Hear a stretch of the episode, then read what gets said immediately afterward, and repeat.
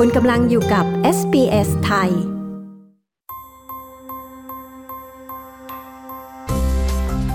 นี่คือพอดคาสต์ของ SBS Radio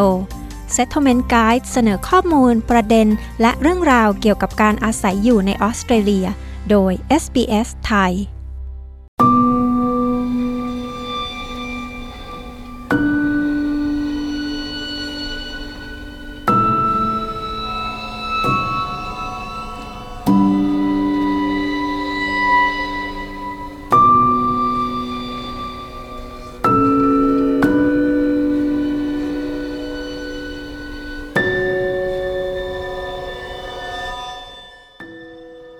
เชื้อราเป็นสิ่งที่พบได้บ่อยตามบ้านเรือนในออสเตรเลีย เพราะมันเจริญเติบโตได้ดีในสภาพอากาศที่อบอุ่นและชื้น โดยเฉพาะพื้นที่ที่มีความชื้นสูงกว่าปกติ จากสถานการณ์ฝนตกหนักและน้ำท่วมที่กระหน่ำหลายพื้นที่แถบชายฝั่ง ย่านตะวันออกของออสเตรเลีย โดยเฉพาะรัฐควีนสแลนด์และรัฐนิวเซาท์เวลส์อาจเป็นสาเหตุทำให้เกิดเชื้อรา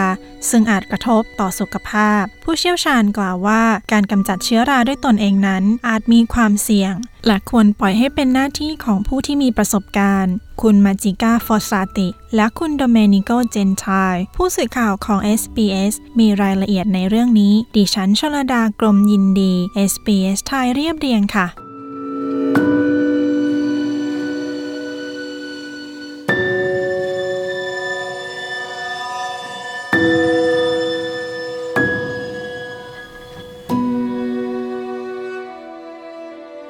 เชื้อรานั้นเป็นจุลินทรีย์ในกลุ่มฟังจาย เติบโตในบริเวณที่มีความชื้น และอากาศถ่ายเทไม่ดี เชื้อราสามารถขยายพันธุ์ โดยการสร้างสปอร์ซึ่งจะลอยอยู่ในอากาศ และหากผู้ที่มีความรู้สึกไวหรือแพ้อากาศ สูดดมเข้าไป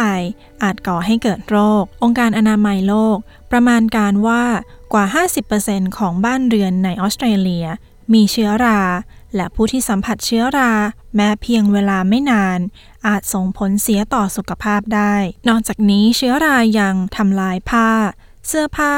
และของใช้ส่วนตัวได้ในหลายกรณี สาธารณสุขกังวลว่าจะกระทบต่อปัญหาสุขภาพของประชาชนโดยรวม และควรถูกทำลาย นายแพทย์คริสมอยรองประธานสมาคมการแพทย์แห่งออสเตรเลีย กล่าวว่า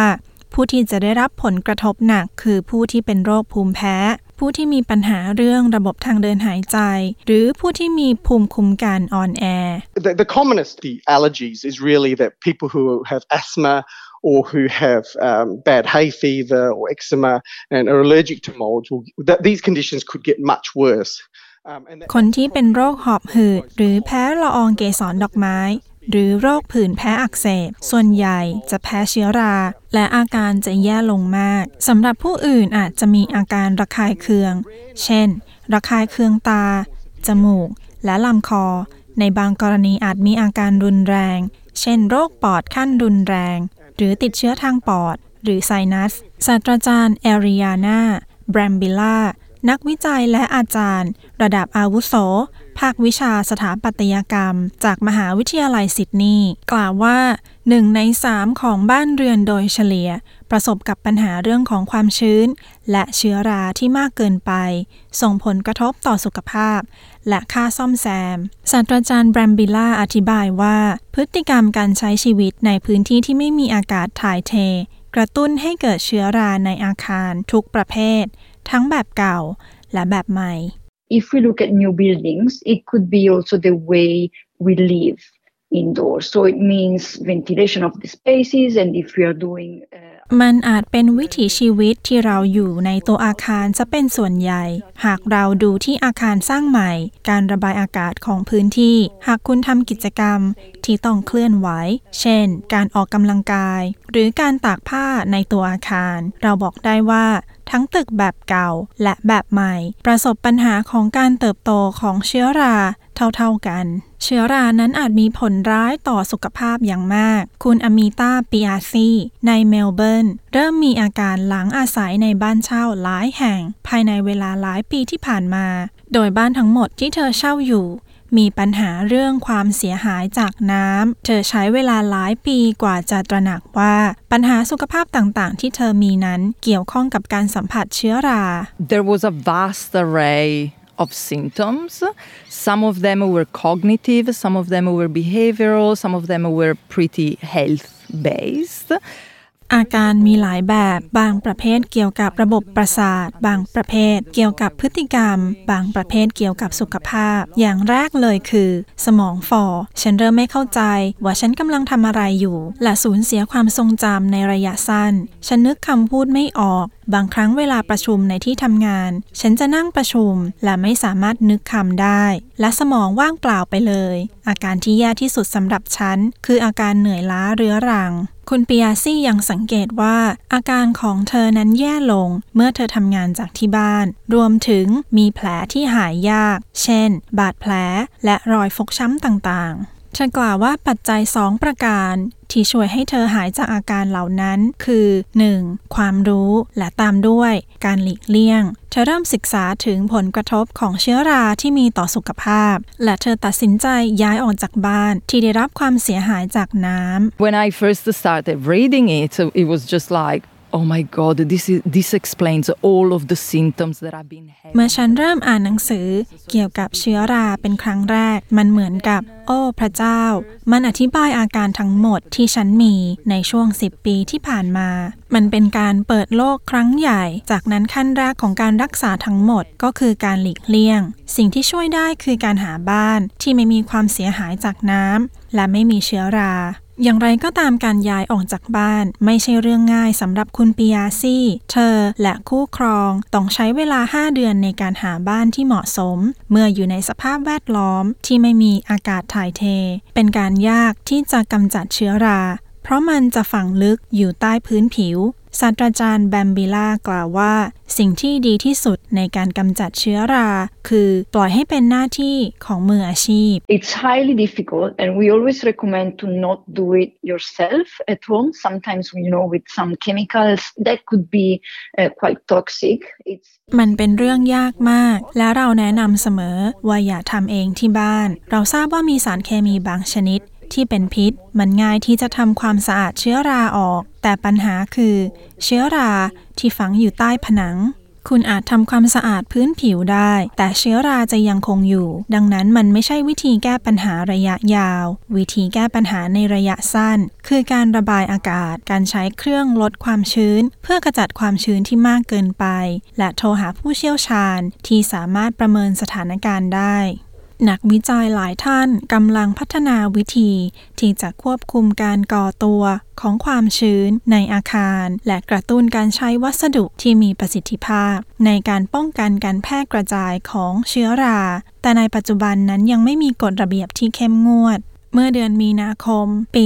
2020 การสอบสวนของรัฐบาลกลาง เกี่ยวกับความเจ็บป่วย จากสารชีวพิษในออสเตรเลีย มีคำแนะนำให้รัฐและมณฑลต่างๆทำการวิจัยเพิ่มเติม ในเรื่องของกฎและระเบียบที่เพียงพอต่อการป้องกัน และแก้ไขความชื้น และเชื้อราในอาคาร คุณไดอาน่าแยง รองสถาปนิกจากบริษัทรุยจีรอเซลลี กล่าวว่า ถึงแม้ว่าจะไม่มีกฎหมายในการป้องกันความชื้น แต่ก็มีกฎและระเบียบที่การก่อสร้างอาคารใหม่นั้นต้องปฏิบัติตาม With the Building of Code of Australia, there are some specific rules that are set out, which relate specifically to a few topics, specifically which is the building membrane. ตามกฎของการสร้างอาคารในออสเตรเลีย มีกฎเกณฑ์เฉพาะบางประการที่เกี่ยวข้องกับการก่อสร้างอาคาร ซึ่งโดยทั่วไปนั้นระบุเพื่อป้องกันน้ำไม่ให้ไหลเข้ามาในตัวอาคาร บางประการนั้นเกี่ยวกับการระบายอากาศ หากมีการอัดแน่นในตัวอาคาร คุณต้องมีระบบการถ่ายเทอากาศที่ดี เพื่อที่จะกำจัดมัน และเน้นการระบายอากาศของพื้นที่บนหลังคา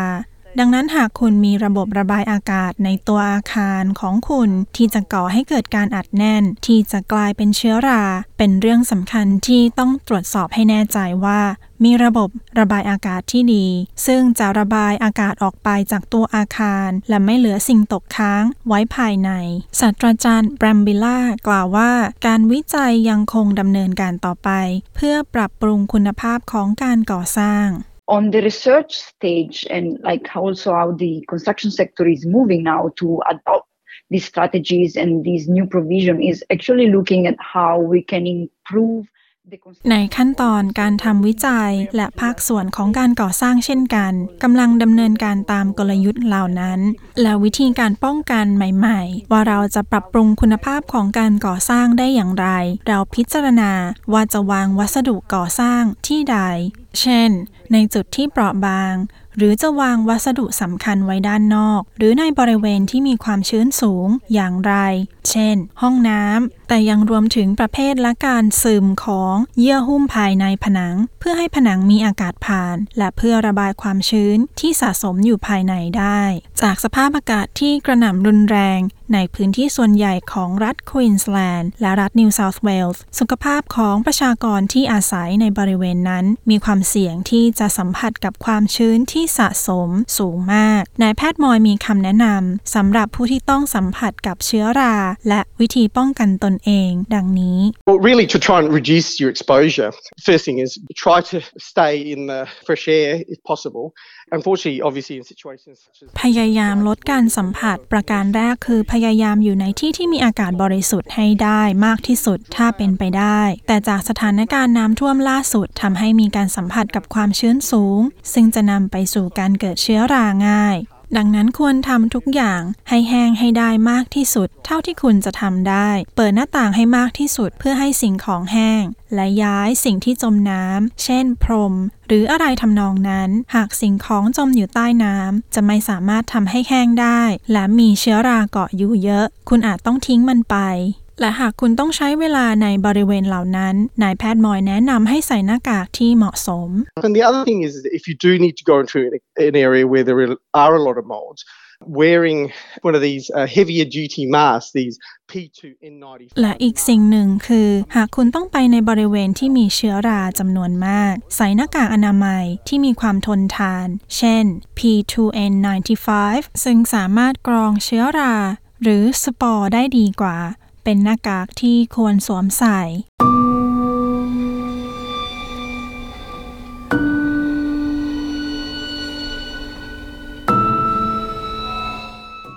ที่จบไปนั้นคือเรื่องของเชื้อรา และวิธีการป้องกันโดยผู้เชี่ยวชาญ จากคุณมาจิก้า ฟอสซาติ และคุณโดเมนิโก เจนทาว ดิฉันชลดากรมยินดี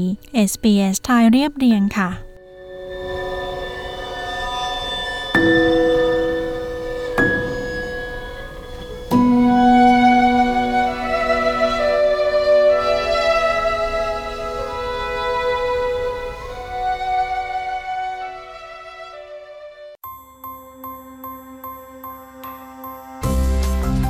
ผ่านไปเป็นพอดแคสต์ของ SBS Radio ฟังสารคดี Settlement Guide เพิ่มเติมได้ที่ sbs.com.au forward slash thai ต้องการฟังเรื่องราวน่าสนใจแบบนี้อีกใช่ไหม